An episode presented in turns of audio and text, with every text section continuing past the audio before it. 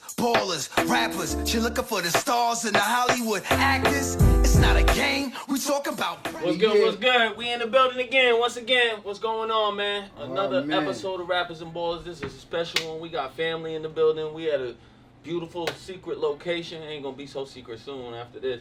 But um, I'm Johnny Volga, of course, Fredro Starr, and we got the boy, the legendary Steve legendary. Bell in the building. the What's good, OG. Rappers and ballers, I like that. That's yeah, right. Yeah, rappers That's and ballers, right. man. I like You- that. You you were part of the game so so long, so we're gonna try to get into everything. There's no chance we can get into everything.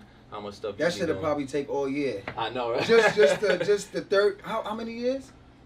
Over 30. Over thirty. O- over 30 years. But I want to say this real quick before we start. Um, God is great.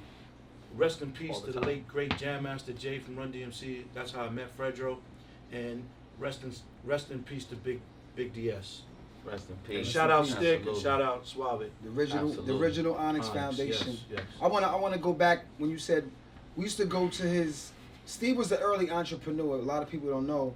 Just- We met him through Jam Master Jay, Mhm. and and we would actually go to your bar to test the records. Mm. Like this, the, the, Like the reaction of the crowd. you know, just you know, it was it was a cool environment. Jay, Randy, the whole Jam Jay. Rest in peace to Marvin. Yep. Jay's brother. Yep. And we would all go there, and your man, the weed guy, we be Yes, smoking weed. rest in peace. Rest in peace to him too. It was, it was this Asian dude. We used to he used to blow us down. We used to go to the bar. He used to have all the ill trees, Mm. and he was like like like I wrote him. I wrote the Onyx movie, and he's part of it. That Asian kid because Wow. yeah, because he was part of that whole shit. You know Rest what in I'm peace saying? to Coming up. Yas. We were ahead of our time with we. Right. And this is Queens. Yeah. This is Queens. Yep, on Union Turnpike near St. John's University. And Mm.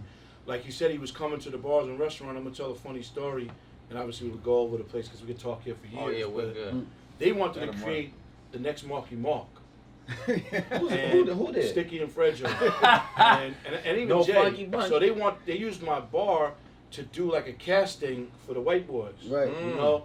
And they finally found this kid Right. and Stick wrote this song like exercise your body, your triceps, your biceps, some shit like that. right? We wrote it together. Right, Yeah, yeah, yeah. And um, they found this one kid and they put him in the studio. And we, we obviously used the bar because near St. John, so a lot of uh, fraternity brothers would come. Mm. And we had sorority sisters working there.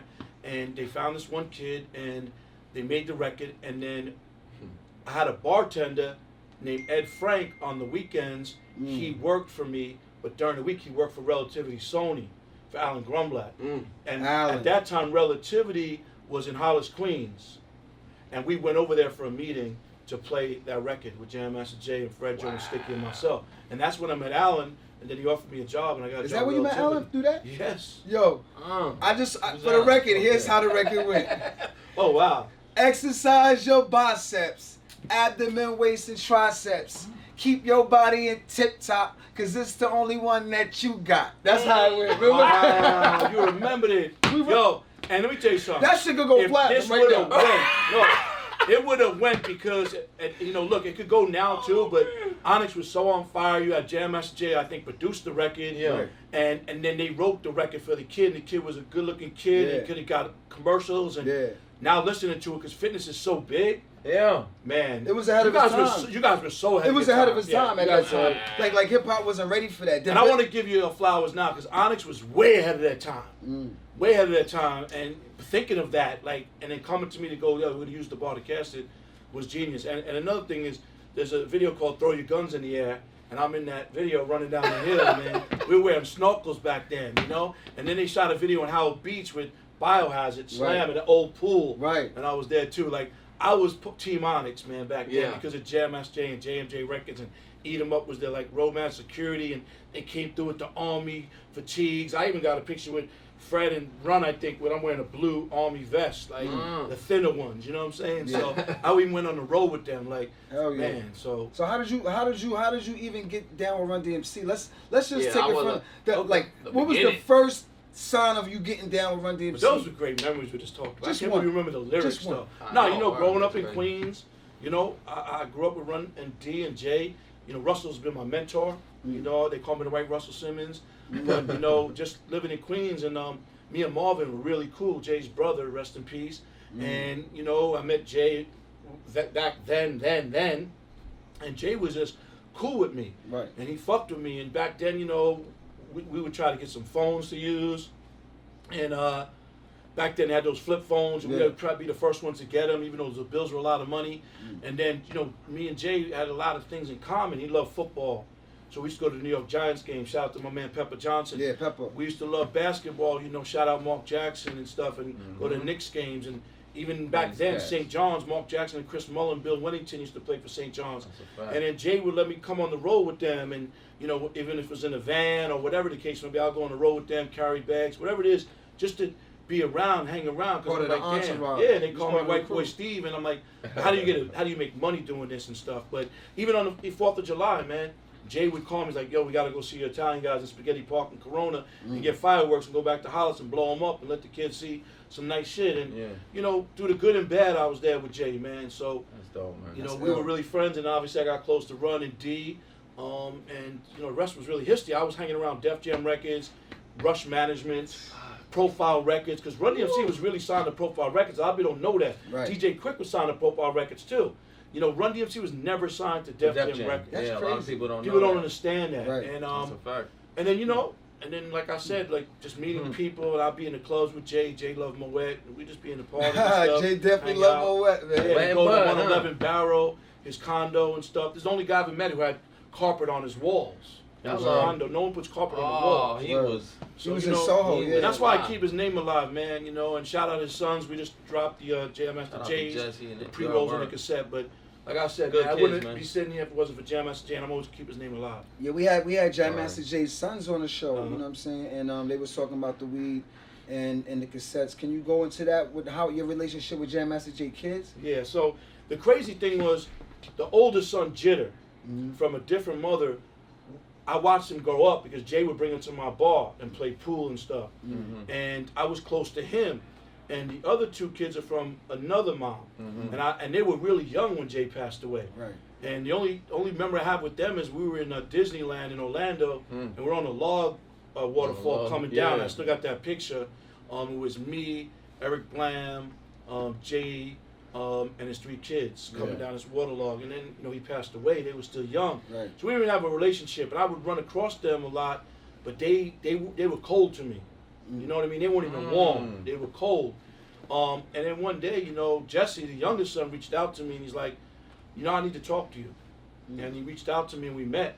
And he's like, yo, I, I just want to ask you a couple things about my dad and stories and stuff because I've been watching you over the last 10 years. You're always saluting my dad and talking about him and keeping his name alive. So I needed to get to know you myself. Yeah. And we built a relationship organically, and that's what I love to do. And then he told me I got this Jam Master Jay concept with the cassettes. Yeah. I'm like, man, that's fucking genius. Yeah. Did you know that your pops loved smoking weed? and this makes this is like genius. And he's like, man, I really want to put it in the cookie store. And I'm involved with the cookie store. I'm like, no problem. And we did the drop a few months ago, and we gave they called Adidas. Adidas gave out shell toes. It made sense. Who was there? What what fucking dispensary gives out Yeah. shell toes on Yeah. a drop? And then it gave out T-shirts, and you guys came to support. Ferg was there. He said Ferg. Yeah, they ASAP Ferg came through and um and it was amazing. So now the Jam Master Jay pre rolls are in, in a lot of our dispensaries, man. It's a genius idea.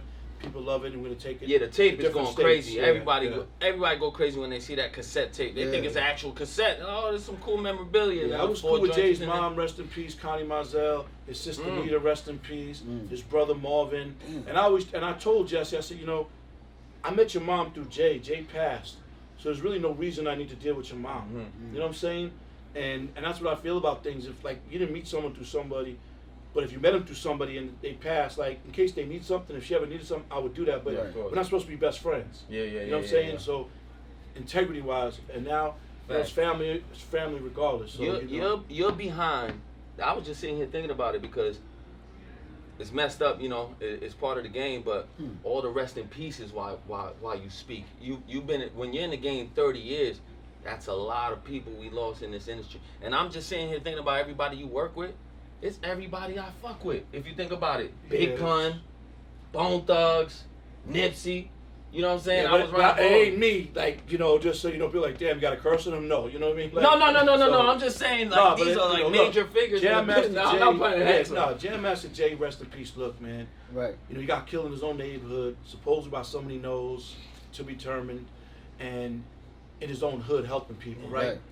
You know, you know, Big Pun used to drive around the country with me with Fat Joe in a van, Yeah. You know, and shout out Big Pun and his fam. They just gave him his own Greatest. sign up in the Yeah, Bronx a Yeah, couple shout days out ago. to Chris Rivers, man. But you know, kid. I know Pun. You know, Dope when he was Joe's artist, and he, and he wasn't even blowing up yet. Right. Big and we would Moondog. go around the country in the van, and because Joe didn't fly, and Pun would be on the stage with him and rapping his shit. And a lot of people don't know this, but Pun's first real verse was on the Fleshbone album. Yeah, yeah, I gave yeah. him a feature on that.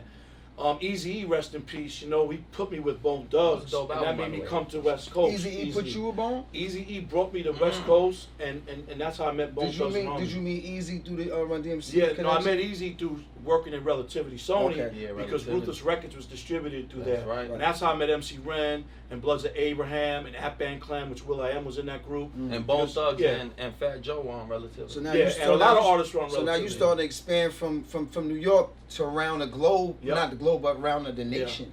yeah. But traveling with Run DMC, I got to meet different people in different states. So when I got to Relativity, I was working with Beatnuts, MOP, Frankie Cutlass, Fat Joe from the East. Mhm. Then the Midwest it would be because of Eazy and Ruthless, Bone Thugs and Harmony, Dayton family from Flint. Mm. And then the Bay Area, Dru Down and Mac Mall. Mhm. And then and then from the South, Three Six Mafia, Project Pat. Damn. And then Suave House, shout out Tony Draper, Eight Ball MJG, Mr. Mike Tela South Circle. So I was dealing with artists from all over the country That was J People too. when I got to Tony Draper, Relativity. And Relativity really was a powerhouse label with all those things. Yeah, they had And it, then you know, you know, look, I mean Biggie, I did the Bone and Biggie, and he passed.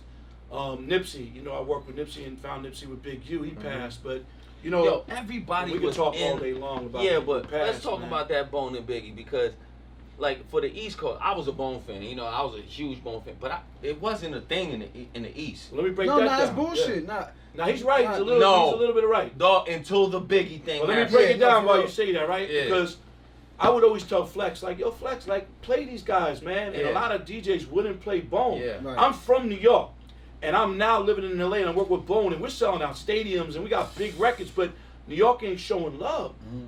And I'm like, yo, what the fuck? Mhm. And they had a unique style. And um, one day, you know, look, that I mean, style everybody tries to do it now. they're the only artist that ever recorded with Eazy in the studio, Pac in the studio, hmm um, um, Biggie. Mariah Carey in the studio, Biggie in the studio, Big Pun in the studio. Jam Master Jay mentored them after he died, after Yeah. Eazy died. Um, but you know, and, and R.I.P. to Kadafi and Fatal and Pac, because I managed the Outlaws Mm-hmm. for years. And shout out Edie and Napoleon and Noble and Kastro. But it was funny, right? Because Puff calls me, Fat Joe calls me first and says, Mm-hmm. "Yo, Puff's gonna call you. Biggs in L.A. He wants to do a song with Bone." And next thing you know, Puff calls. He's like, "Biggs at the record plant. Pull up." And we pull up like 40 deep, but at that time it was 1995. Bone was popping, Popping. and Five they were all in their own little yeah. worlds. And I was like, "Yo, you got to pull up." And they would just pull up one one at a time. Mm-hmm. And um, Stevie J, that the younger generation knows from Love and Hip Hop, is one of the best producers of all time. Life Made after that beat. death, all of that. You know. Hitman. Stevie J made that beat. Hitman. Yeah. Yeah. so I didn't know that. that, Yeah. that song was done in He's an in that hour. picture, word. Yeah, that song was done in an hour. Those are all my pictures that float Yeah. around, and and then New York got on. Right. Not saying the fans, 'cause Yeah, there was yeah, a lot yeah. of fans in New York. It when I bring solidified it. Layzie Bone Yeah. to New York, he walked the streets, be like, "Oh my God, Bone!" like Yeah. seeing Oh, Michael was Jackson. on top of that. But it, it solidified DJs Yeah. and industry people in New York to Yeah. understand Bone. Right. But meanwhile, Bone sold a lot of more records than a lot of people in New York Yeah. artist, and Fat Joe was really cool with Bone, and he he ran around with them too to you know to get his shit going on certain things. Yeah. Um. So and then the crazy thing, Mariah heard the record, and Mariah calls me one day and she's like, watched "Yo, the song with Bone. I want Bone on a record," and Stevie J did that record. Yup. Yeah. Breakdown, Yup. break, break, down. Instead of breaking Yup. on down. Yeah. So- So, So my joint. So so you Oh, took so you took Bone yeah. Thugs or way around the world. I mean, I'll be honest with you, I- everything I do in life, I feel it's God. Right. Mhm. Um, Eazy discovered them. He passed. They didn't really know no one, and I rocked with them. And I was had my blinders on just to work with them because there's four and there's five members of them. But Flesh was in jail. Mm. To be honest with you, that's like five Jay Z's in a group, bro. When you're managing a group and you know it's Onyx, there's Yeah. the four of you. Mm-hmm. A lot of egos. I feel bad for the road manager. The road Oh. manager, everybody's got egos or Yeah. emotions, got their own crews and Right, posses. right, right. Yeah. And you know, Bone, they all had their own bus with like 40 of their homies, and I'm Think about I'm. I'm Bones controlling still together. I'm controlling hundred guys, you Yeah. know, on tours and making sure everybody's on the bus and no one gets left. so you know, and, and, and, you know, I helped Krayzie Bone with his solo album and their record company Mo Thugs, and Run you know, we had a great journey, man. too. Yeah, Run yeah, was Run. I put Flesh Run on the album, Flesh too. Bone album, and We, I want you know, you to we clear won some Grammys together. You know, not- it's not He's the rumor. biggest bone. He might have been at a couple of those shows. He had to Yeah, I've be. seen We him won a Grammy. You seen him at a show at the the front at the Bone front we, like Thugs. this? we, we won a Grammy. we won a Grammy for Crossroads, right? Backstage on me. We won a Grammy for Crossroads. We won a Gra- Grammy with Krayzie Bone with Chamillionaire, Riding Dirty. Mm-hmm. Shout out Play-N-Skillz, Yeah. those producers that I had discovered, and we won a Grammy for Riding Dirty. But Yeah. what were you about to say? What room? were No, in? no, no, no. The, the, the, I want to go back to the uh, Biggie Bone Thugs, the session. That's a legendary session. Yeah. There was 40 people there. You seen the pictures. Everybody was there. All the Mo Thug, Biggie's people, Junior Mob. Everybody Must have been a lot of there. weed in that studio. So session. that's what they said. That's that's what I want to talk about. A lot of weed. Bizzy was saying, "Yo, they had I don't know what Biggie thought about us, but he had the most butter I ever seen for a session. Yeah, so let me Hennessy break, let me break I the vision seen. down for you, right? Yeah. Bizzy really ran around with nobody back then. Mhm. So he finally pulled up by himself Mhm. with, with a security, uh, animal's name is security, and he came and knocked this shit out in 20 minutes. Mhm. Krayzie Bone hangs with nobody, so he came by himself. Not even security. Yeah, Flesh was there, and he came by himself. Mm. Wishbone, who was really cool with Big, was in Cleveland, so he didn't make it. And then Layzie Bone, he, he loves hanging out with the homies and the crew, and he Yeah. brought all the Mo Thugs with him. So That's the part that's of the why I was story I so wanted to talk about, though. And then Little Lazy C's Lazy. was there with Yeah. with Big, and definitely was Big had a lot of weed, Hennessy, and Doritos. It's in the picture. so so the we record's being done, like he said. Uh, um, Bizzy goes right, uh, uh, does the first verse because Biggie ain't lay his verse Do you down. know every? Do you know all the lyrics to that song? to that song? Probably. You want to go? No, it's like we got to he study know, right I'm here. telling he's the biggest motherfucker nah, fan ever. No, don't so test him. so so check Don't this out. so um, so Bizzy does the first verse. Uh, then Krayzie goes. Mm. The story is Layzie, since he went third, started hitting the bottle. Mm. They woke him up like, "Yo, knock your verse out." He's like, "All right." Boom. Goes into the booth. One take, ins and outs. Boom. He's done. And then Biggie was like, "I ain't, I ain't doing my verse today." well, nah, I mean, Or look, like there he was, had there was another a, There was a lot of Hennessy in there. Yeah. And Bone, you know, loved drinking Hennessy. Like a lot of people like to drink Hennessy, and I still as do. they get older, they don't because that shit will kill you. Yeah. Um, you know, they just all knocked out their verses so quick. Big was just stunned. Yeah. And he didn't do his verse in California. He went back to New York, wanted to study it and really master the flow. Master the flow, But word. he passed away, and we didn't hear the record until he Until it came passed and it came out. Mm. And I ran into Puff and I said, Puff, what was the deal? And I asked Season. he said he went back to New York and he laid his verse back there, and it took him some time to really master it. And he oh, killed it. So there wasn't an original verse. That was a That record. nigga- He ever did? Yo, Bone Yeah. Thugs had that nigga big like. He never went. minute, In, he never Okay. went. He never went into the booth. Right. Got But- you. because he was like, yo, like rock, and the guys were anxious to rock. They wanted and it's a whole different style, and When that's why someone- Biggie's when like it's- felt he was the But. I'm sure they. record. But I'm sure they wanted him to see him do his verse Yeah. too, though. Oh, Fuck yeah, that. If I I'm doing my verse, I want you to do your Yeah. verse too. But See, if it's a Fredro record and he brings in some guests, he's gonna say rock first. Right. Mhm. Yeah. So Big was like, yo, rock first. And, Right. and Bizzy took the initiative, like, yo, I'm gonna set this off. Mhm. So when they were done, they really didn't hang out. They just gone. They were just like, ah, we did this and we're out. Right. And then we left, you know. Yeah. And then if he did it one or of not, he Big's did do most- it though. He did it in New right there is York, crazy. but I never seen him touch the booth, you know. And this, I'm gonna tell you right now. There's a guy named Brian Perry that he knows really well. Mhm. He was there with cameras filming that. I Brian still don't know Perry where- had all that that shit? footage at? I don't know where that footage is. Brian's a fucking bit. Yo, Brian, where the that's footage history. at, motherfucker? Brian got the footage, or someone he knew he hired to film. or Where's Puff's got it. But that footage is somewhere from that studio session. Yeah. I got the picture. Shout out to Arnold Turner. I got the pictures. Mm. So you you you were rocking with Bone for a while, and then for a while you weren't No, I've been rocking with Bone for 20 years, man. Since because they '93. they've been touring all over. lately. Yeah, I've been rocking with Bone since '93, since Eazy introduced me to him. And I don't know if you know Straight Outta Compton movie when Ice Cube ran into Eazy. Mm-hmm. I was there with two of the members of Bone when he ran to Eazy. That Eazy was in, ran to um, Ice Cube and Straight Outta Compton at the tunnel? tunnel. In the At the tunnel. tunnel, legendary tunnel. That was in the they movie? beef. Yeah, Yeah, but in they didn't show me and Bone. Yeah, yeah, yeah. But Eazy says, "Yeah, I'm here with Bone." They only put the Bone tape in the movie. like, Exactly, yo, they but done but he with did it. say when he ran the cube, he's like, "I'm here with Bone," and we went to the Mm. tunnel, and it easy wanted to walk back to the hotel, and it was kind of chilly. He was wearing a flannel, Yeah. and then he got pneumonia. You supposedly, had never seen him Eazy in again. the tunnel? Yeah, bro. Yeah. Yeah, we ran into Cube. He says it in Straight Outta Crazy. Compton. They just didn't show us, and I think I was there with two of the members of Bone, and two of them stayed at the hotel that night. It was cold. It was winter. Uh, Eazy had his two Samoan bodyguards, the twins, and he walked back to the hotel. He said, Yeah. I mean, he said, I'm gonna walk back to the hotel, and he had a flannel on. He supposed he had Mm, pneumonia. It was really cold that Yeah. day. They wanted to walk. But I had him in the tunnel, and um, I've been rocking with Bone a long time. Like people people think like, oh, we have this and that. Every Mhm. brothership has mis, you know, communication or trials and tribulations, but No, I there's mean so like many that. Of them. like, um, there's five of them, so certain times they do different things. I'm not involved, but Yeah. it always comes back to you know Uncle Steve. They look at me as or Right. Lopez because like they respect me. Yeah. And no manager's been with a group that long. Yeah. You know what I'm saying? And because it's loyalty and integrity and principles and morals, and we've been through a lot of shit. Yeah. Word. I So see I that. consider them to my family Word. and my brothers. Did you know Crossroads was a remix? The one you heard? Yep. But, The yeah, original remix, one, yeah, the one yeah. we saw the video for, was a remix. a remix. Yep. Wow, I didn't know After- that. So after- so so what we're sitting here right now is Mm-hmm. the first of its own kind. And I'm honored and humbled that you guys are the first to do a podcast here and interview. Appreciate you. Yeah. So like Appreciate we you for having us, virginizing word. it, Right. right? Hello. And I interviewed him a long time ago, seven, eight years ago with my my, my podcast live with Steve Lobel. So way ahead of my time. But in here is a recording studio where we're sitting. And the stuff on the walls is stuff that I curated for like 30 years in my dad's house in Queens, Mm. not knowing that I would ever use it. Mhm. So there's a full blown recording studio. As you can see, all the great equipment from KRK to Slate. And we'll show you the vocal booth later because Fredro's going to lay a verse. Hell Mm. And when you go out, there's a hip hop museum, and we curated again a lot of, you know, I call them tchotchkes, you know, things that I saved throughout the years. Because back then, and Fredro can, you know, obsessed. I mean, you know, talk about this as well. Is that we had a lot of promo items from mm-hmm. promo T-shirts to stickers to keychains to water bottles to mm. so many different things. I have the first original Def Jam invite for a Christmas party from 1994. Yeah. And, and you would think a weed jar, but Yeah. back then it wasn't weed in there. Yeah. So that's, that's a Yeah. mu- museum. We have a stage out there where we're gonna have DJs. We have a Death Row Records chair, and then it goes into the dispensary, and it's a full-blown dispensary.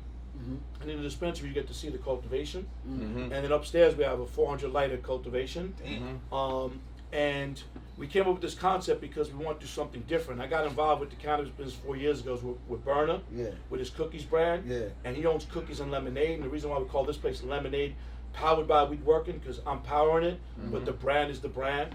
And we have a Cookies Will and Hill store, which is 20 minutes away, so we want to Yep, yep. compete. So Cookies only getting bigger around the world. So you're competing with yourself. Yeah, we're doing something Wow. big in Puerto Rico, and Hello. Cookies is opening up in a lot of states around the country and the world. So Cookies um, got the best fucking yeah, weed. I yeah. go in there. And lemonade all does too. love. It's the same thing. It's just two different Yeah. Right. retail type of. Uh, Right. uh, uh, So so basically, y'all got Coca Cola and Pepsi. yeah, Fuck it. Woo. exactly. Y'all take y'all pick. That's we, a great we, we, analogy. own, we own both of them. It's a great. You know what's so crazy, bro? Remind me, somebody. I have original, at least two or three different types of Onyx promo T-shirts Mm. from the '90s. When you guys came out in the '90s, 90, that are not 92, even fucked up on the neck, brand new. Because when Not we go out there, you'll see the I saved a, a lot of promo T-shirts, but I couldn't put a lot out. But I'm gonna pull these out the box He for got him. American a- and he's gonna, you're gonna go crazy when I pull out these Onyx T-shirts. I don't even have that yeah, shit. I found. I don't even have that shit. I found a Bone Thugs and Harmony Art of War tour from 1996 tour shirt, Mm. and my merch guy says it's worth four grand. So see what he says he doesn't have this stuff.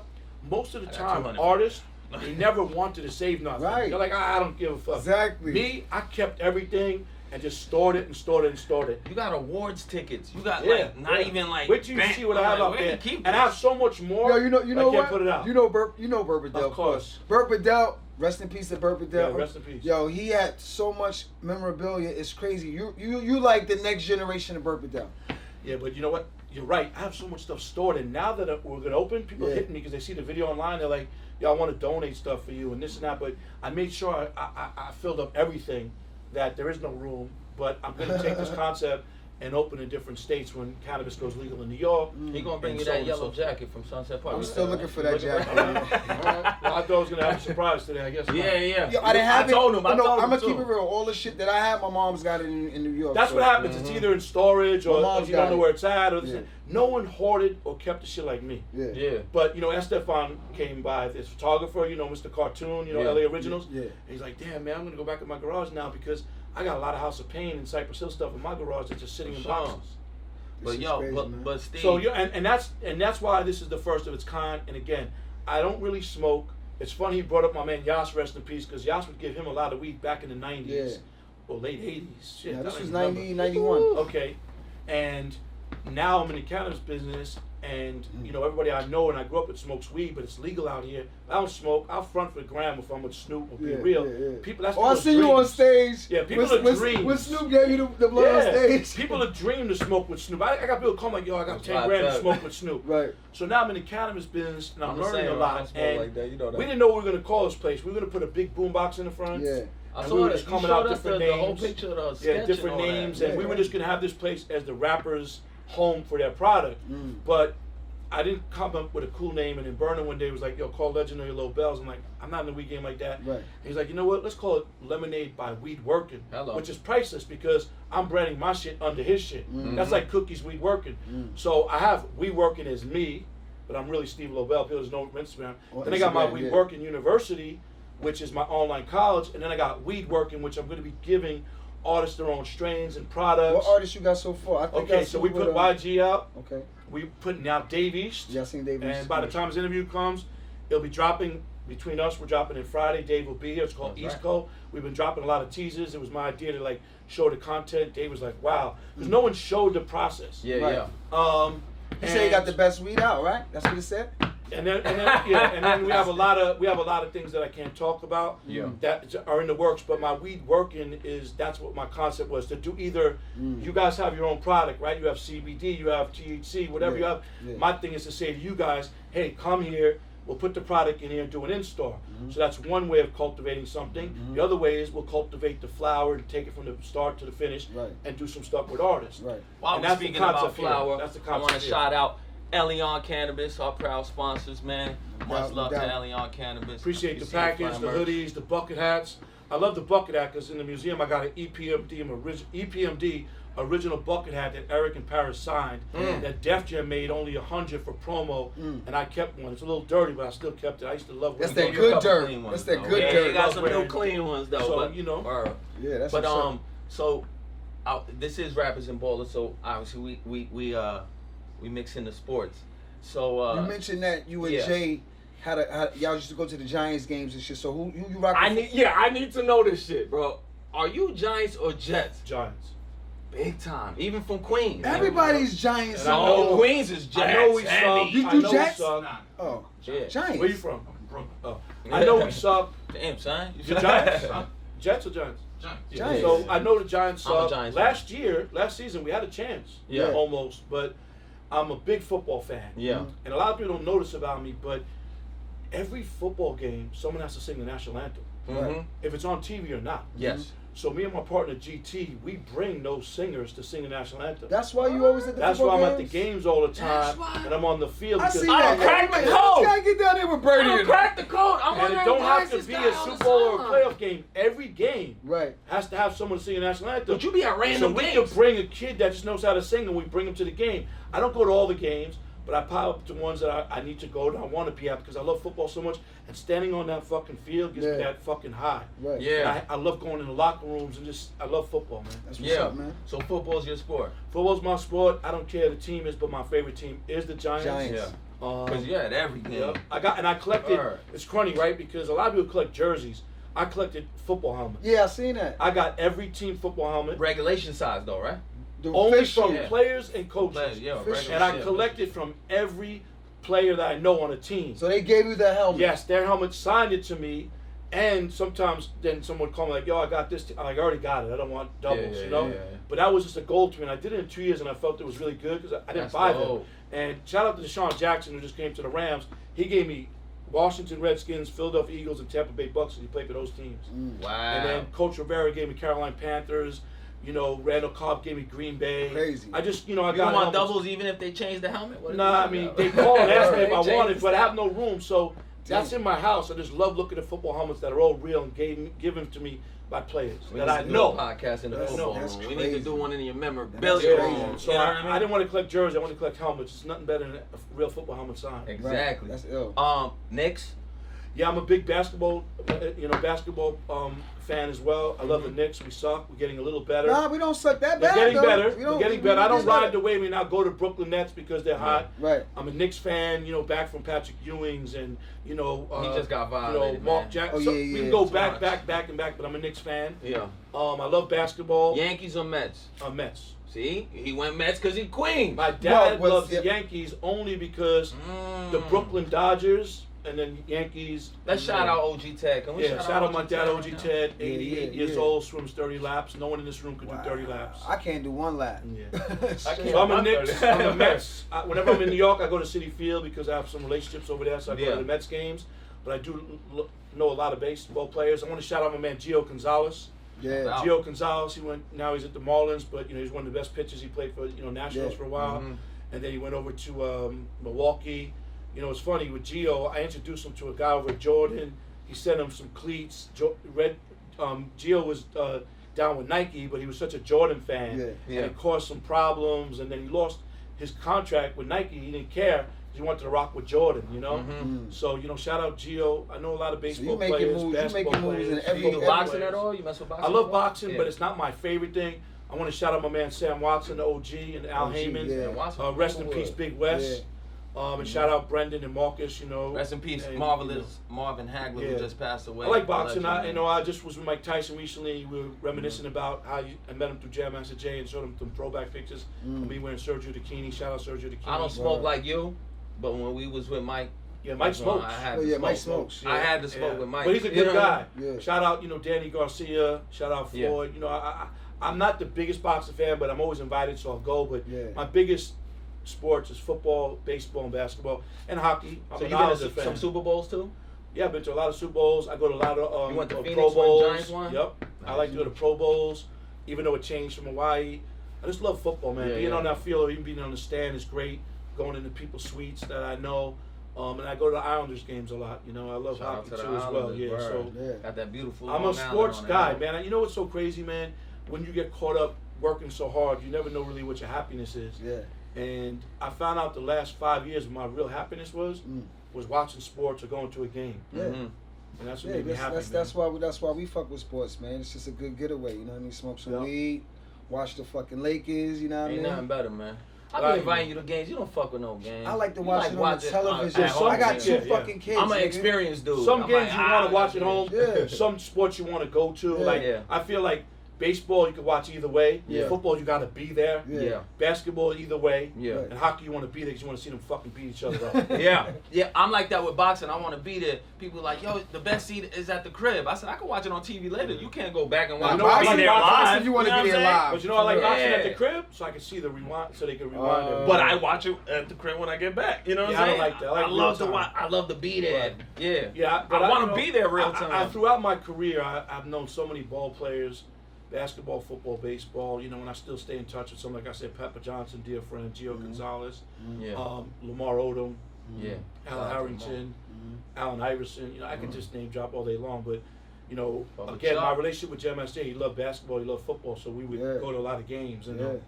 Motherfucker used to play video games all fucking day shit. Yeah. You know what I'm saying? Madden. We used to play Madden with Jay all fucking Uh, night, that bro. was my shit. This nigga. you know, you know what it is like a lot of ballers right now, and for decades they want to be rappers. Yeah.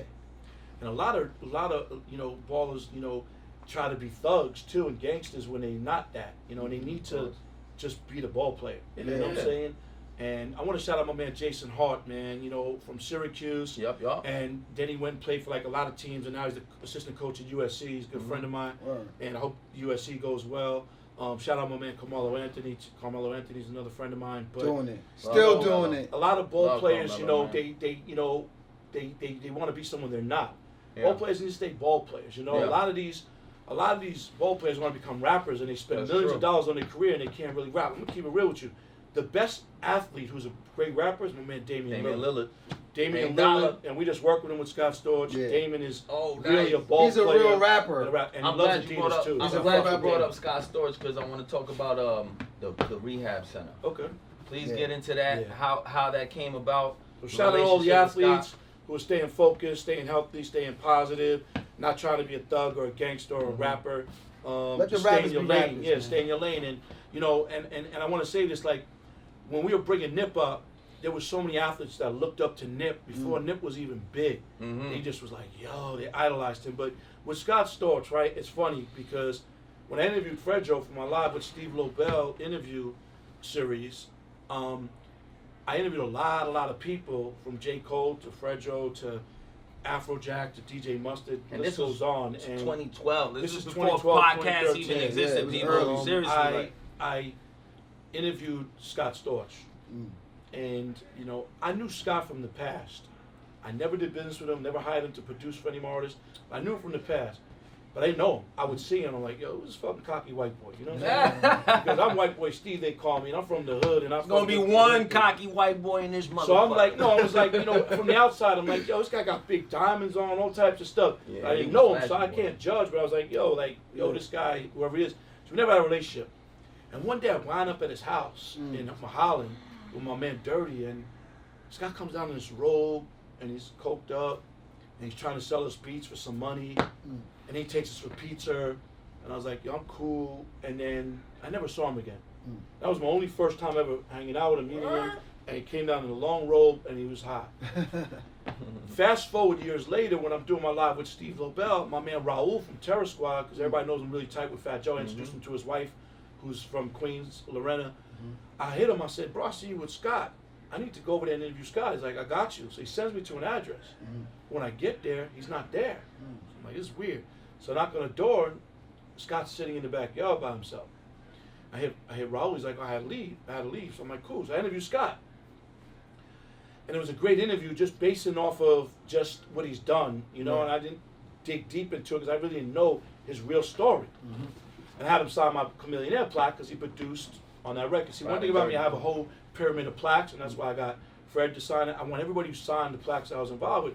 So he signed the plaque, and after the interview, he's like, "Hey, man," in the same sentence though, "You want to manage me, and you got Dr. Dre's number." So I'm from Queens. I'll never forget where I come from, and I'm, I'm a street dude and smart. I'm like, oh, he wants to get Dr. Dre's number from me, but he's throwing that management thing in there. Can't outsmart me. So I was like, uh, I don't know if I want to manage you, and I don't got Dr. Dre's number, even though I had it. hmm But I didn't know all this history. He burnt Dr. Dre when he was drugged up, whatever. So the next day I called him like, yo, bro, I'll manage you. But before I did that, I called his old manager because I have integrity. And I said, such and such, I'm going to manage guys. like, good luck, and hung up on me. oh Yeah. shit. So I was like, cool, you can hang up on me. I saw him two years later at the Knicks game. He just said, salute, Steve, what you Yeah. did, no one could do. Mm. So I started working with Scott. In the first year, I'm thinking, oh, I got Scott Storch. It's easy. Mhm. He produced every major record for everybody. He made everybody rich, every executive. So you good. never met him through the lean back thing? No, Mm. nope. A Didn't lot of people don't know it, the stuff he's talking about with Dre. That Chronic 2001 all. Lot of got Scott. Scott Storch all over that. Yeah. Like, So I didn't. I never Googles. knew him. Didn't know his history. Really didn't. So it was organically interviewing him, and he asked for the number. So next day I said, "I'll manage you." Mm. So the f- first thing that I did, right? Because you know he's stuck in his ways and he's stubborn. He's Sagittarius like me. Mhm. First thing I said to him was like, "Oh." And then I met his girl, his ex girl now, and I'm like, "Oh shit!" And she's like all over the place. But I was like, "Oh, I got to deal with this too." I'm used to it because as a manager, you're a high paid babysitter, you're a psychiatrist, a therapist, a loan shark. So Yeah. I got to deal with people's you know surroundings, Right. right? So I said I'll start to work with him, and the first couple of months was really hard. Everybody I called because I have a lot of relationships, Mhm. like, "Nah, we're cool, Steve." Mm. You know, this guy jerked us. He was coked up, took our money and stuff. I'm like, wow, this is not gonna be easy. So then I said to him one day, I said, Yo, Scott, I do a lot of speaking at the Phoenix House, which is a drug rehab centers for juveniles, and they come from jail. And I bring white tees and socks and underwear, and I bring rappers to speak, and we have put a studio in there. It's in Sylmar. Mhm. It's crazy, and we need to talk about now. I own a treatment center with Scott, with a fucking studio in there. Right. That's where we So I said, bro, um, I'm doing this thing. I would like for you to come speak to these kids. He's like, man, I don't do that type of stuff. I'm like, bro, like, I got to know you and know your story. You were you were addicted to drugs. Like, you should come speak. And he was like, So this is after he stopped. no, this is he's clean now. When I meet him after my podcast thing, he's smoking weed and he got clean. Okay, once. yeah, the weed He's clean. He got rid of coke. The weed saved him. And now we have a treatment center using cannabis. But Mhm. I bring him to the treatment. I bring him to the, the Phoenix House to speak Mm-hmm. And he speaks to these kids, and they from 13, 18, they tough kids, Latin, black, white kids that come from juvie, and he wrote all these kids a little private note. Mm. Whoa. I was Major. like, wow, that's nice of him, and I got one of them, and I put it next to the NPC. he guy- Yo, Right? I saved crazy. it. I saved it, so you'll see Word, it later, right? see it later, word. So we start working, and, and the first year was rough, man. No one wanted to fuck with me. Mm. And uh, my motto, with all due respect to everybody, was I didn't want him to work with no one he's worked with before Yeah. and legends. Right. My motto was I'm gonna have you work with all the young kids, but then I gotta find out who the young kids are. Mm. So one day I was at lunch, and Wack 100 was at lunch, Mm. and I said to him, "Yo, Whack, imagine Scott, man, you bring Chuck over. We call it Game Chuck." He's like, "Bro, we already tried that, and you know, we went down to Miami with Scott. Wasted time. Like, do this for me, please." And Chuck came the next day, Mm. And Jeremih pulled up, and we made that song "All Eyes" Mhm. for E1. Right. And Alan called and said, "Oh my God, you gave us a radio hit. Thank you, Steve." And I told Scott, "We're gonna tag the song with your name that he's never done before." Yeah. Fat Joe shouted out Scott Storch. He's like, "Why?" I said, "Bro, because you haven't been in the game ten years. You were down, dirty, undercover, fucked up, Right. and now you got a big record. We Marketing. We need to do that." So he was like, "All right." So the record comes on Scott Storch, and it's all eyes with Jeremih and Game, and it blows up, and the radio stations are playing it, and now you got a little traction Mm. but still no one's trying to work with them. Mm. So I'm, I always keep young people around me and I always keep my ear to the street and I start finding out what's hot. And I see New York's back on the rise coming up. And someone's like, yo, this kid named A Boogie and Don Q and PNB Rocks, even though P's from Philly, they're in LA and they hot. So I called someone that knew them and, and they were looking to do a video. And I was like, yo, I got a Rolls Royce and a, a nice house. So they pulled up to shoot the video and Scott's like, yo, what are you doing? I'm like, yo, go in the studio with those three and just make records, shut the fuck up. Yeah, And yeah. I'm a babysit them. Mm. But now I got a y'all young boys from the Bronx there, and I don't know them, and they could, you know, they could act rah rah. They don't know me, so I FaceTime my man Percy from Highbridge from Yeah, Terror yeah, Squad, and he's like, "Oh shit," and he knows Boog and all. I'm like, "Yo, you with the OG man? Yo, y'all be cool in that house." So then they shot the video. Scott jumped in the video, and then those records that Scott did with A Boogie and Don Q and PB Rocks blew up. Mm. and they started going platinum and gold, so he looked like the genius. Then my man Keita Rock from '60s, who was down with Death Row, was the only one with the, uh, you know, uh, know Death Kid Row Rock, yeah. uh, tattoo. He's from Rolling '60s, he's doing life in Arizona. Hopefully, he's coming home. Mhm. His son Kiefer calls me and says, "Unc, I got this little kid named Roddy Ricch. Can work with Scott?" Mm. I'm like, "Bring him over." Mm. And he wasn't really known yet. We did Roddy Ricch down below, and then you know, just started. My motto was just bringing all the young kids that are coming up, that are signed on labels, and then you know we got the Russ records, we got the Trippie Redd records, the the Roddy Ricch records, the this record, the that record. Even before Six Nine did all the stupid shit, Scott gave his biggest hits. Yeah. So we worked with all the young kids, and that was the motto. And that's when I brought him back throughout the last four years. And now the phone's ringing. Mhm. And then we did Chloe and Halle for Beyonce to do a record. Which we were just nominated for a Grammy. Damn.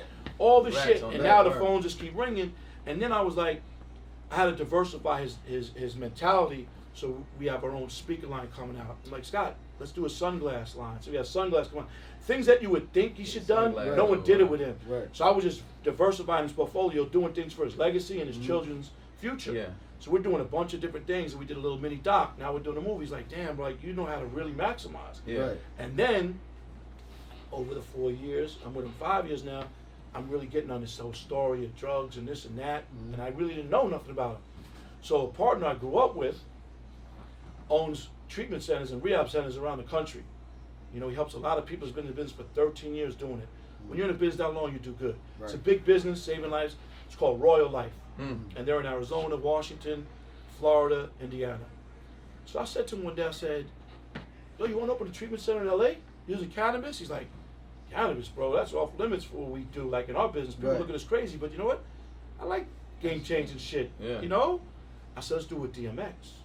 Ah, like- that was so my original. man Frank, Mm. not from the bar days, another Frank that had restaurants I used to work in. He's like, "Who's DMX?" He's really not into you know music and stuff. Yeah, yeah, He's just straight business.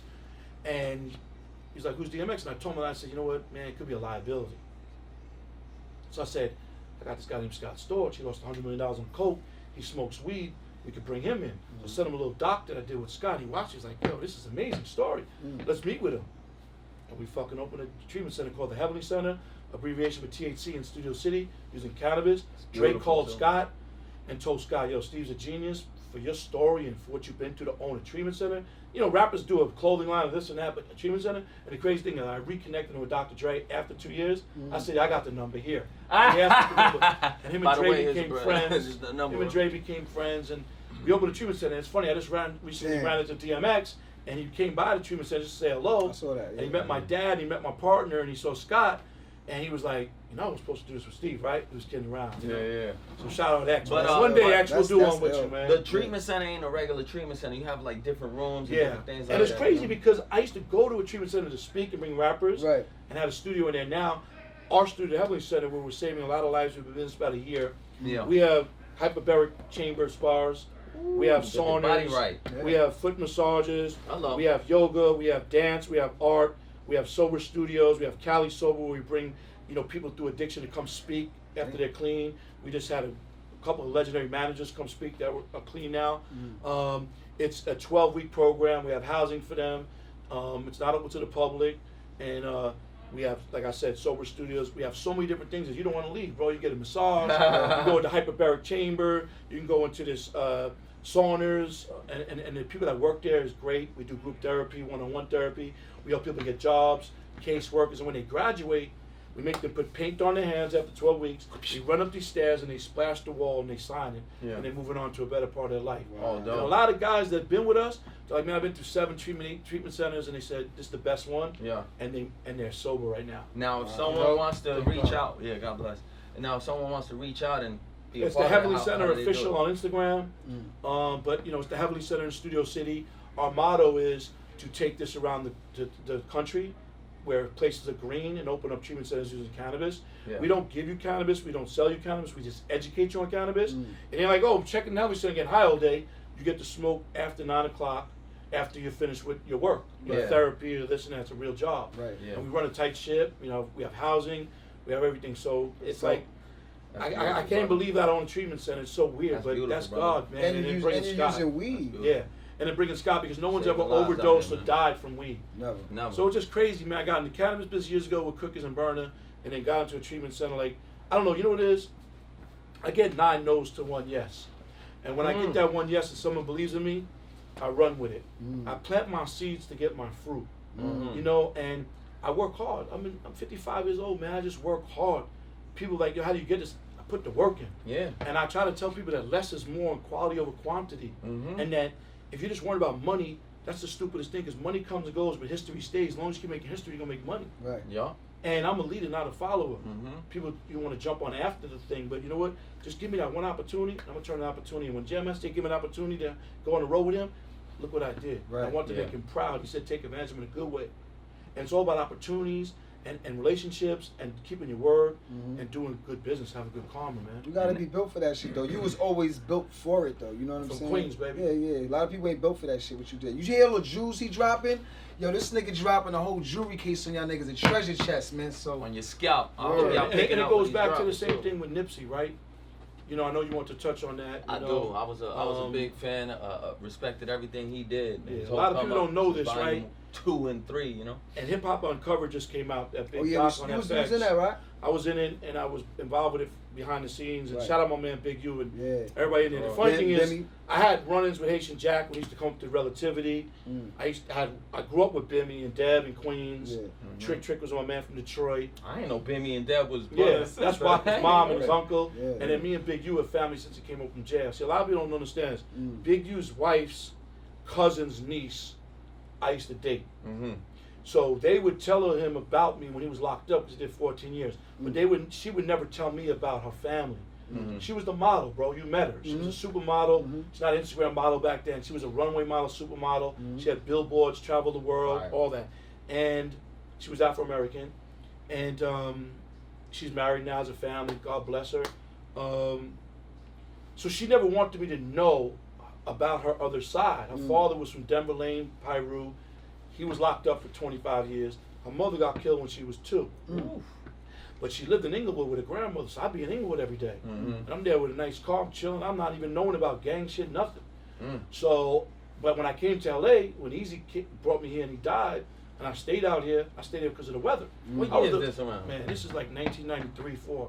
So I'm really the first guy from New York to So really be out in here in the music. Yeah. That's why I was. I, I You was was like, out here before me. I was out here before everybody. I know that for a fact. I was out here before anybody. I came in here '96. I came in '96. I was out before everybody, and I was like, you know, Came in this 2018. this this grip was like, yo, yo, what's up with your watch? What's up with your watch? You know, Yeah. this dude's like, hey man, you said the N word. Go to the bank, give me some money. You go to the bank, give me money. Yeah. So I didn't know the whole territory, but I'm being a man because I'm a man. Because if I'm in the county jail right now in the cell, I gotta be a man. Mm-hmm. I can't just let you take my sneakers. You call me a bitch because we men. So I had to learn everything out here. So I would meet these people. I'm from this hood, this. I'm like, cool. But being in the music industry as a white guy, you can get extorted or, or laid down or disrespected, but Right. that ain't happening. Yeah. So, Mm. so th- she's not telling me nothing about this, but they know about me, me so they're telling him that. So, Mm. she never wanted it, me to know that side. So he comes home. I was with my man Mustafa, that both you guys know. Shout out to Mustafa. And me me and too. Mook came up together. You know, Mook's my man. Yeah. And you know, I, I visited Moo on the island up north. You know, he's an official dude. And I, when he came home, I gave him jobs to be Bone Thug security and stuff. And I love Kenny. I call him Kenny. Yeah, yeah, But you gotta call him Mustafa, you know. And um, he was with me at the Power One House Six Summer Jam, Mm. and we in the back, and we on the wall leaning, Mm. and this big motherfucker coming to us, white Mm. T-shirt and glasses, and I'm like, yo, move, we're on point, bro. Mm. Yeah. I don't know what's up. And he comes over like, yo, you Steve Lobel? I'm like, who wants to know? He's I'm Big U. Uh. So I said, all right, but I don't know who he is. Never heard his name. None. He said, I'm Big. All right, nice to meet you. Mm. He's like, yo, I just came home. I'm like, all right. And he says, such and such. I'm like, oh shit. Just that name we fam. But I Yeah, never heard of yeah, you, yeah. but okay, we fam. He's like, yo, I just came home, we get your number, we build. So we build. Mhm. And his nephew told him about this kid, and he was giving me a CD, and he gave me a CD that says Slauson Boy. Mm-hmm. So me and my man Mexican Sean, that you know, Mhm. we driving in my car and we're up on the four five of traffic, and then we go to a meeting, and I come out to the meeting, and Sean's like, yo, you should listen to this CD. And we put on a song called I Don't Give a Fuck. Mm. And I Bullets ain't a got no name. I remember And I'm like, yo, this dude's the West Coast up. 50. He's speeding the hood shit, Yup. melodic hook, Ooh, that's a hooks. good one. I never even thought So I was that. like, damn. So I called Draws back, Big U, and I'm like, yo, yo. He's like, yo, come. So we go to the liquor store. You hadn't seen him yet. You nah, know he got the went to a liquor store and pulled out a DVD from the liquor store, Bulletproof Glass. Mm. Pull out a DVD for y'all that know about DVDs, but and we It's watched not a the physical. DVD. Yeah, and you know, If we, it's a we- whack I- I- me it and. Pistol Pete, by the way, we do a Dog in the Yard podcast. Shout to I'm Pistol. yeah, executive shout out to producer. Pistol. We, that's We, a- we did documentaries back in the days called Hip Hop Police. We did Death Before Dishonor, where all the rappers come on, we want to see your paperwork, Yeah. and the Jam Master Jay thing. Yeah. So, make a long story short, we pull out this thing, and we get this DVD, and uh, I'm watching. I'm like, he look like Snoop Dogg. I said, what's the name? He goes, Nipsey Hussle. I'm like, damn, that's a beautiful name. Dope. Find him, and then he pulled up. A couple hours later, and the only thing about Nip that changed to me, rest in peace, size of his clothes. You know what I mean? Yeah. He had the Malcolm piece in the cube, and he had a Yeah. Movado then, and he wore Dickie shorts and a long white tee. Yeah. And I said, yo, I want to fuck with you, bro. I'm infatuated with your music, and I, now I just met you, and we, me and Big U just started rocking, Mm. and every label we went to would be like, Whack, looks like Snoop, Rolling Sixties, Big big. U, Yeah. and you know it took a long time to get him going and stuff, Mm. and everybody jumped on the bandwagon, and he nicknamed me Maniac Lobel. I want to get into that. Why they call you maniac? Why he call you maniac? Because anybody really knows me knows I'm a maniac. Like, like, like if I gotta get busy, I'm gonna get busy. Mhm. Fred knows me a long time. Like, I'm not gonna be with you when beef goes down. I'm running. Mhm. I'm just like, and I, and I got my word and my balls, and uh, and, That's and all you need. I got integrity and principles and morals, and he respected that. And we would just meet, move me and him, Mm. knowing that we got an army behind us. Yeah. But we were on a tour. The LAX tour game gave us an opportunity to go on this tour, Mm. and Jay Rock was on that tour, Mm-hmm. and Kendrick was K'd out at the time. Mhm. and they were in a van, Top Dawg and them, and we, I don't think Top was out there, but all of them else were, and then we were in a Winnebago, and then Game had his tour bus because Game was Game. Yeah. Mhm. But Nip started buzzing in New York first, and if you're a West Coast rapper and you start buzzing in New York, you know you Mhm. got one. Yeah. Because was New York don't like a lot of people, Yeah. And that's you know a big problem because New York don't like each other, all compete with each other. Who got a better fur? Who pop more bottles? Who got bigger chains, cars? And that's why New York needs to unify to get rap back and help each other, man. They don't do what the South does, man. I swear to God, I put But anyway, and I'm from there. New York, and I'm saying that because I've seen that for so long. It's like everybody's mean mugging each other in the club. Like let's all just get along. Yeah. So Nip started popping New York. We're on that tour, Mm. and uh, Nip Nip Nip brought a lot of the homies, Mm. and we get in the Winnebago, and he picked me up, and the Winnebago only holds a certain amount of people, but they bringing like sixty of the homies, and they're like, "Yo, bro, find them shit somewhere like act like we in a county jail or something in Yeah. a holding cell." I'm like, "Bro, I've been on private plane tours, He got the tour whole buses, hood, vans, this and that, but we're first tour." He taking the homies. All right, cool. They went on a And they whole all- tour? Yeah, and they all respect me. Yeah. So I get in there, and I've been on tours that some of your hardest, toughest jail dudes, Yeah. they want to go home. They can't take the McDonald's. It's they rough, can't. They man. can't That take road life not rough. sleeping. It's a rough life. yeah. You know, and Moo will tell you that. So I get on the I get on the Winnebago, and uh, we start going city to city, and we eat noodles. Nipsey's teaching about breakdowns that they do in the county jail, like So noodles. y'all, y'all, y'all, y'all, y'all, y'all doing, So y'all we doing, doing all the some ground groundwork, shit. groundwork. But a lot of the homies are like, man, this ain't for me. I'm going home. Right. Yeah. and they flying out. They got their own money, and it, it dwindling down, dwindling down, and we're on a 52 city tour. So, so by, the, so by, so by like the, the 50, the 50th 25th, show. 20. No, Yeah, no, yeah. 25th. A lot of They homies make went it to the Okay. 20s. So by half the So- tour, it was But over. it's 52 Yeah. cities, and you know me, I'll start something, I'll finish it, just like I Mhm. started this project. And we were like the 40th tour show. Nip's like, yo, man, I'm out. Oh, he couldn't. Mm. I said, bro, no, now that he couldn't, he's like, yo, this, you know, we got other things to do. I said, we start something, we finish. It. You're a fucking maniac, bro. But I'm built. I'm built for tours because I So toured my that's how whole it life. came about. He was like, my whole tour life, I'm yeah. built. So he's like, man, you maniac. So he called Maniac Lobel. Wow. And you know, we even had, you know, Nip in Hollis, man, on Hollis, A, Yeah. on Two Third. Nip did a lot of his music in New York. He lived in Queens when he was doing First a lot time of mixtapes. first time I met Nick Yes. was in New York, hmm. Double XL concert. This was I was Yeah, already he was doing the cover too. Exactly. So he did the show, and I, me, me, me and my brother Diggs, shout out to Diggs, Mm. and we we go to the show. We was already fucking with him, and this is why little shit like this is why I fuck with people, certain artists and certain things. He rocked out his show. He did his thing. He there with twenty uh, of his peoples, all Crenshaw hoodied out, Crenshaw crew necked out, and when he was done with his show, the place was packed. He jumped off the stage all his people and walked through the crowd and left out the front door. Like he didn't go to the backstage and he ran up on her. He was like, "No question." was real, like, you know, and he was showing love. I He was like, real- "I'm fuck one with of him the smartest forever." artists that I ever worked with. But Mm. you were saying something before you brought that up. What were you Mhm. saying? Do you remember? Does anybody remember what Fred was just saying? I remember. I, I remember. I met you. Brought you brought Nipsey Hussle. Shout out my man Steve Marcano. He had a party up at the um at the Mondrian Hotel for um his diaper company, My Little Star.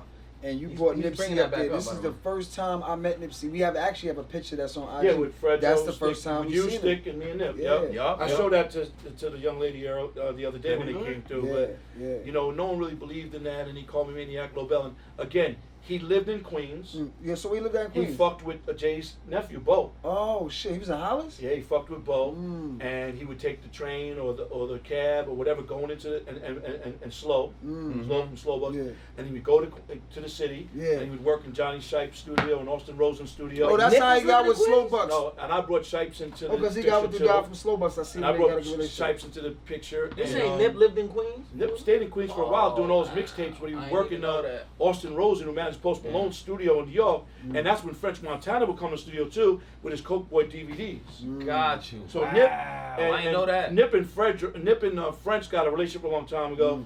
Austin, who manages Post Malone, a lot of other big people. Yeah. He was a kid back then and had a studio. Yeah. And then what happened was me and Big U were the managers, and then we brought Johnny Shipes in, and, and Nipsey was working with Cinematic. Oh shit. So, you know, I I heard tell- Steve is cool, but Big U is an animal. Yeah, man. Yeah. So a lot of the songs he says stuff people don't. Re- if you're a real Nipsey fan, you understand. But Right. what's fucked up is you know we're coming to you know this interview will probably run after, but you know his his, his passing. Yeah. Yeah. I was with him the day before he passed at the Texas Tech game. Mm. Shout out to you know Brandon Yeah. Francis and Big Bob Francis. His son was playing for Texas Tech, so went to the game. And you know, I always try to tell people, and we were talking the other day about you know Idi Amin getting his yacht party for his roses. Like, Shout out to Edie, you baby. know, to be honest with you, like, you know, people want to salute people and respect them and tell them they love them when they're dead. Right. Mhm. You know, whenever I see Fred, I'm like, "How's your fam? I love you." Like, it's family. There's no fakeness, Yeah. right? Uncle Steve. And don't don't like my shit, comment. Don't post me when I'm dead, man. Because do it when I'm alive. Like, let's pat each other on the back. Let's salute each other when we're alive. Word. And that's the problem. A lot of people do that shit. Yeah. And I'm guilty too. If someone dies, I go look for a picture with them. 'cause I got pictures with everybody and post it. But Yeah. it's kind of it's kind of like backwards and stuff. Like if we really appreciate someone and love them and respect them or salute them, Mhm. let's honor them and, and love them when they're here. Right. Right. And you know, someone came to me with an idea like, let's put all the, the, the fallen soldiers on the wall in the It's parking lot. I'm like, I won't, I don't want to paint someone's face when they're dead. Yeah. I only want to put people when they're alive. And Yeah.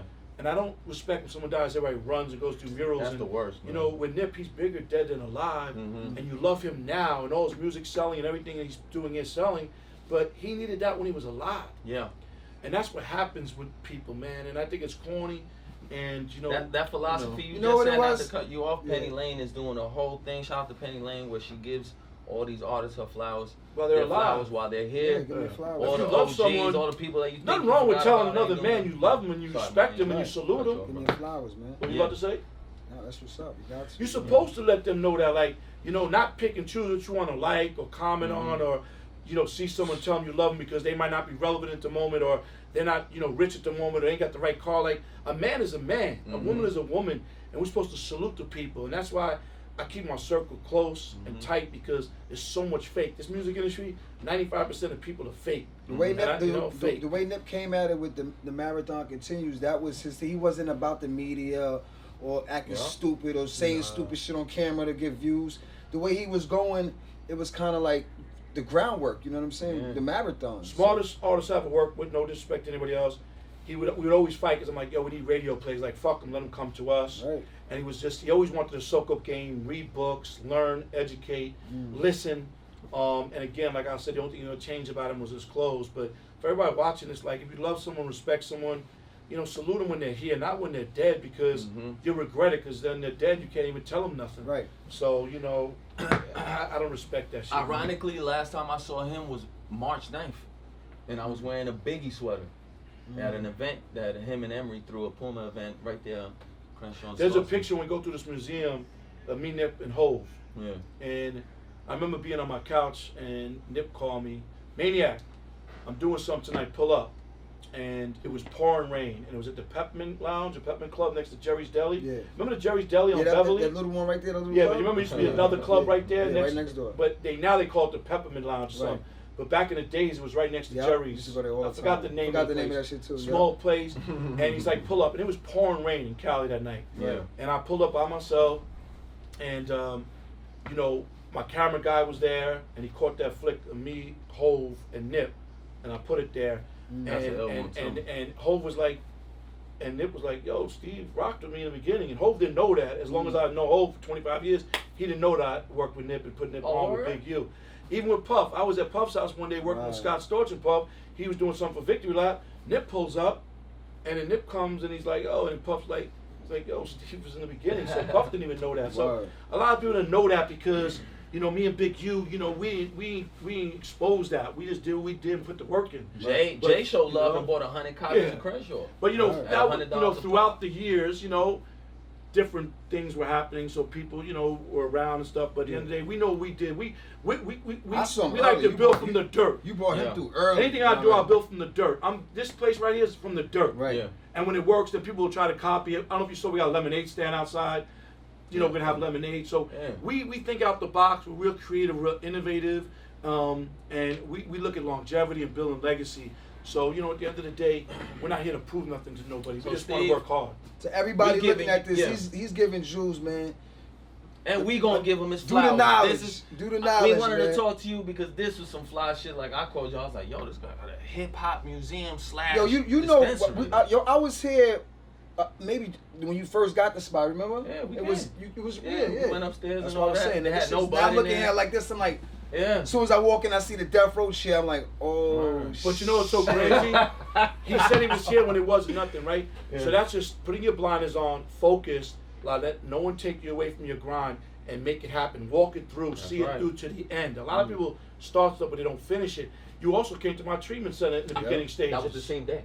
Same day. You it on a same day? field trip. it was the same day, yeah. You were on a field trip with me. Yeah. The field trip. same was- day. that And, and, the same and throughout day. the pandemic, we were blessed to open businesses. But mm. now, when you see the finished product, about like, it, none of them this was open. the vision. This was the vision. But he came Word. through. He They walked on the here. construction. Now, when he walks through and sees everything, Yeah. he's gonna be like, "Wow, you really did it." We don't I just talk wanna say about it. something We too. be about it. You saved one of my best friends. I'm not gonna say no names. You saved his life. That was With- God. Well, you, that you was was part. real, You was part of the. That was um, real, Steve. Same thing you did for Scott Storch, You did for my peoples, man. Yeah. Well, So- you know, look, Yeah, it's our that's real. people's Yeah, first of all. yeah. Number two, and it's you know family. But you know, I believe everything happens in life is God, Right. That's and a everything that's written is from God, and everything happens for a reason. And Mm. tomorrow's not promised, and people always question different glory things. And like God. that was the reason why it happened for a reason. Yeah. Or God wanted. I never question stuff no more because Right. I'm a true believer in God, Mhm. and I pray to God every day. And I pray to God for my family's health. Yeah. And I, I pray to God to keep me going and strong, right? Yeah. and this pandemic comes and a lot of people they they worry about their health now Mm. when we should be worrying about our health and loving our family Mm-hmm. before this pandemic Right. which is the real things in life and it woke up a lot of people especially a lot of rappers who were blowing their money on dumb shit they wish they had their money back Mhm. but the person that we helped was because of god and we're not going to say names but it's a crazy story because he called me he said yo i heard you got a treatment center and at that time, that one wasn't open, but my partner had the treatment centers. Mhm. So I called someone to help someone. And the crazy thing was that person went to go visit our people and wound up dying and had a heart attack. Wow. So God saved someone's life but took someone else's life. Mhm. I didn't question it. And then I asked our people, when I told them what happened, I said, such and such passed away. Mm. He's like, what? I That's said, yeah, bro, but you need to do me a favor and go to his funeral. He's like, I don't go to funerals. I'm like, well, you never get the treatment and you did. He's like, you're right. I'll go to the funeral. And he went to the funeral and he got to meet the guy's mom and all the friends. And they were like, oh my God, he's here. And they, they looked at him as an iconic legend. And they were like, yo, he looked up to you. And he, he just wanted to meet him, but he went there and he had a heart attack before he got to meet him. That's wild. And uh, crazy how God works, yeah, man. yeah, man. It's real shit. God, Just want- Real Yeah. shit though, real right? shit, That though. story's real, right? Yeah, it is real shit That's though. real- you know what I'm that's So in my in my in in because of my integrity and my principles and morals, Mhm. I put a picture of the person who died in our studio in Mm. memory of that man. Mm. And his wife and kids called me like, "Wow," because he was going to be part of that treatment center. Yeah. Because he reconnected me with the guy I grew up with. Right. Yeah. But you know, everything happens for a reason. I never Everything question God, man. reason, man. I just want to tell everybody out this though. Mm-hmm. We're here once in life, Yeah. and when we go, we're not coming back. I'm very selfish. I'm scared of dying, and I feel like if I die, I want everybody to die. But that's really selfish, right? Mm-hmm. and don't have no regrets and live life for today Mm. because don't hold on to grudges and hold on to the money and hold on to this and all that because we're not here forever, man. Yeah. There's only two things in life that's guaranteed: death and the IRS. That's right. And as we get older, you know, it's not promised. So you know, like Right. make the best of it. Make like it. people say to me, like, "Yo, man, you're always working," because I love to work. We and that's work. one of my addictions. So in the treatment center, the guys are like, "Yo, what's your addiction? What drug?" I'm like, "Work," which is a drug. Right. I don't know children. They Right. get married, but Oh, wow. at the end of the day, no, it's real shit. I cheated myself on Like certain you. things. But you know, a lot of people say, "Yo, you Working. making shit happen." You got the same 24 hours a day to make the same shit happen Right. too. Right. You got two legs and two arms. We were talking off Well, camera. come like, on. You were Come like. I don't even. There's no excuse if you got two legs and two arms in your health. Yeah. Right. And then you got health, it's a different ballgame. Right. Yeah. But you know what I mean? So, So, Steve, we all got been the in the same game a long hours. time, brother. Uh, thirty years plus, thirty plus. 30 years. plus, uh, yeah. So we here, me and Fredro, you you you guys known each other forever. You know we've been rocking for a little. We giving you your flowers. That's why we bringing this show here. Right. We're trying to bring a light to everything you're doing because people see you on the sidelines of a game. They don't know what you do. They'll see you uh, behind every artist. You're a behind the scenes kind of guy, mostly. You know what I mean? So for everybody that don't know who Steve Lobel is, hopefully this episode bring you brought you a little closer.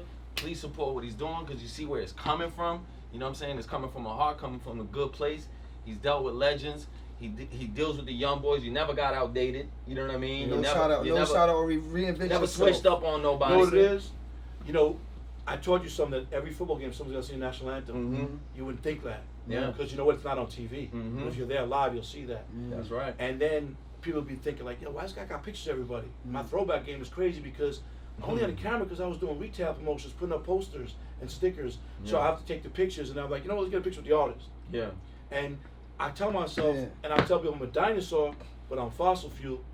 Because I stay relevant. and I don't sell my soul out. I don't sell my No soul. publishing. No, I don't sell my soul out to be relevant. Still And my whole career has been a cruise control. I'd rather be on cruise control than up and then fall down and never That's come right. up or It's a down and never go up. marathon, like he said. That, marathon that like Nip said. When you open bro. that door, we go out. That whole wall, you're gonna be stripping. Yeah. Oh, I got some shit to show you in the box, bro. I gotta wait, see wait. this shit. On the other side of this door, back in the days, I would have promo stickers from labels, and I have to go put them on lampposts and walls. Don't tell me you got some And- Onyx promo stickers. Yeah. Oh, Wait, shit. Now look, wait. You Yeah. have to do all that stuff back in days. Remember, that's how promo was. Yes, I was. We didn't And have the IG. POP. We didn't have none of that yeah, shit. we, Yeah. and POP. So again, when I did a lot of retail promotions for Relativity, I would take Common because I worked with Common Sense. Forgot about him from the Midwest, Mm. and I would take Common on a retail run in, to the Ave and go to all those stores, Yeah. the Wiz, Hot Wax. Sam Goody, all that. Yeah. And then I'm like, oh, let me get the pictures of the posters up. And back then, we had to sign glossies, eight by tens. I got an Onyx glossy. Hello. I got Onyx sticker. I got Onyx T-shirts. Yeah. Wait. So, and there's a boss sticker, a, a boss uh, eight by ten in there. We didn't have IG. There was no selfie. So, what I would do is like, yo, let me take a picture with the artist on a Polaroid, Yeah. And then I would just develop it and keep it in photo albums. So, all my house, I got photo albums of all these throwbacks that we throwing up. God. I just hoarded or saved or kept things. Didn't know there was gonna be an IG because if I did, I wouldn't be here. I'd be on an island, rich as Yeah. fuck. I didn't know that I was gonna open a museum with half this stuff. Like I just saved shit, Mm. and it was all in Queens where I started, under the bed, in the closet, in my dad's house. And one day I went a few months ago and put all these Adidas tote bags. I used to carry pajama I J took to LA. and brought to LA. See how it all just it's crazy. It all came together, brother. That's crazy. So, uh, not knowing that we're, this um, would be here 30 years later. And I know that we were gonna de-virginize the first interview here, and I'm about to show some Onyx shit of you with 8x10, Rappers Yeah. and ballers, stickers, baby. and t-shirts. exclusive. So check this Right out. here. We're about to go on a little tour. We're gonna show them. We're gonna Alright. bring the cameras around, give you a sneak peek. Please pull up if you're in the area. The grand opening is Now, Now it's open, Hello. ready for business. It's weed, open, open weed working. 7040 Havenhurst Avenue in Van Nuys. Lemonade powered by Weed Working, associated with Cookies and my man Berner. Hip Hop Museum, recording studio, dispensary, cultivation of its first kind. Beautiful girl outside the bikini selling lemonade. Only real motherfuckers allowed. Mm-hmm. Only real smokers allowed. yeah. Only real guys who appreciate hip hop allowed. Fish shoot. That's right. This is it right so here. we're gonna go is on this tour. Give you a little sneak peek. We can't give you everything. Give him everything. We're gonna give you everything. All All right, right, let's bet. go. Let's do Let's it. go I appreciate you guys. Yeah,